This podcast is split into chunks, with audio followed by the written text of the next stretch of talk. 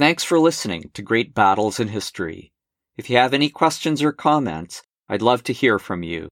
You can write me, Daryl D, at greatbattleshistory at gmail.com. You can also follow me on Twitter at The Great Battles. I hope you enjoy the podcast.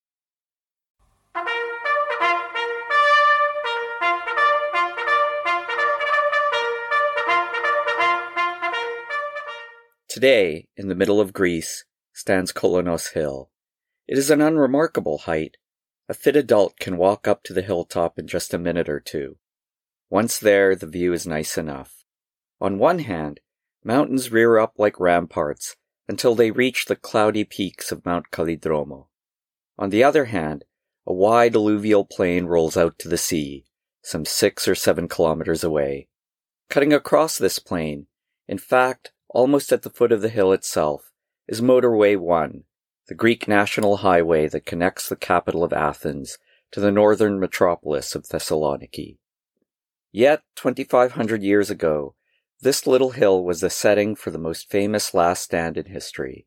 The remnants of about 1,000 Greek warriors from the city states of Thebes, Thespiae, and most famously Sparta retreated to the hilltop and there were surrounded by the Persian army. The Greeks fought their enemies with their spears, their swords, their fists, even their teeth, until at last the Persians shot down every last one of them with volleys of arrows. In 1939, excavations by the Greek archaeologist Spiridon Marinatos uncovered large numbers of arrowheads of a distinctively Persian design on and around Kolonos Hill. This last stand was the final act of a three day battle that took place in the Pass of Thermopylae in the late summer of 480 BCE. The Greeks who died were originally part of a force of some 8,000 men led by the Spartan king Leonidas. The invading army they were trying to stop was from the Persian Empire, the superpower of the day. It was an immense force. The Greek historian Herodotus totaled it at an astounding and, frankly, unbelievable 1.7 million men. Modern estimates give it a still impressive 100,000 to 300,000 men. Its soldiers came not just from Persia itself, but from across what is now the Middle East, Afghanistan, and even India. Xerxes, the great king of Persia, led this army in person, and his goal was the total conquest of Greece. The Battle of Thermopylae was unquestionably a Persian victory. After annihilating Leonidas's force and seizing control of the pass, the Persian army overran central Greece. Within a week, it swept down into Attica and captured Athens. However, the Persians' triumph was destined to be brief. Just a month after Thermopylae, the Greek navy inflicted a crushing defeat on the Persian fleet in the narrow waters off the island of Salamis. This defeat forced great King Xerxes to return to Persia, but he left his army to complete the conquest. A year later, the Greeks beat this army at a hard fought engagement at Plataea in the broad plains of Boeotia.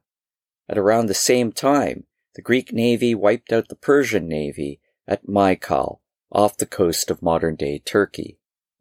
Salamis, Plataea, and Mycale saved Greece from subjugation and domination by the Persians. In doing so, these battles set the course of history. Much the same can be said of the Battle of Marathon, a feat of Athenian arms that had thwarted another Persian invasion ten years earlier. But it is Thermopylae that people know if they know anything at all about the ancient wars between the Greeks and the Persians. For, after defeating the Persians, the Greeks, particularly the Spartans, transformed the defeat at Thermopylae into a legend of heroic self-sacrifice that paved the way for ultimate victory. In this way, it became the Platonic ideal of the last stand against impossible odds. In the 25 centuries since, the Thermopylae legend has become part of the cultural heritage of the West. It has been the subject of paintings and novels, poems and movies. The legend has also proven astonishingly useful and malleable.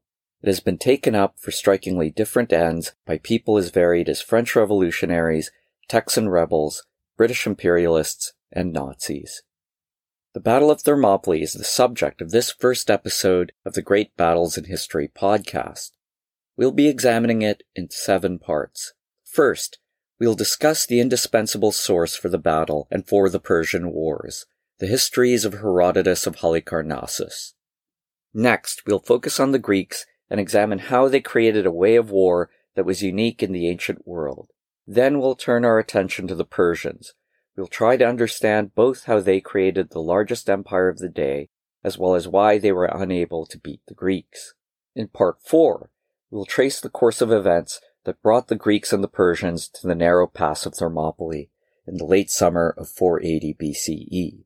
In parts 5 and 6, we'll then look at the battle itself and its effects on the Persian campaign to conquer Greece.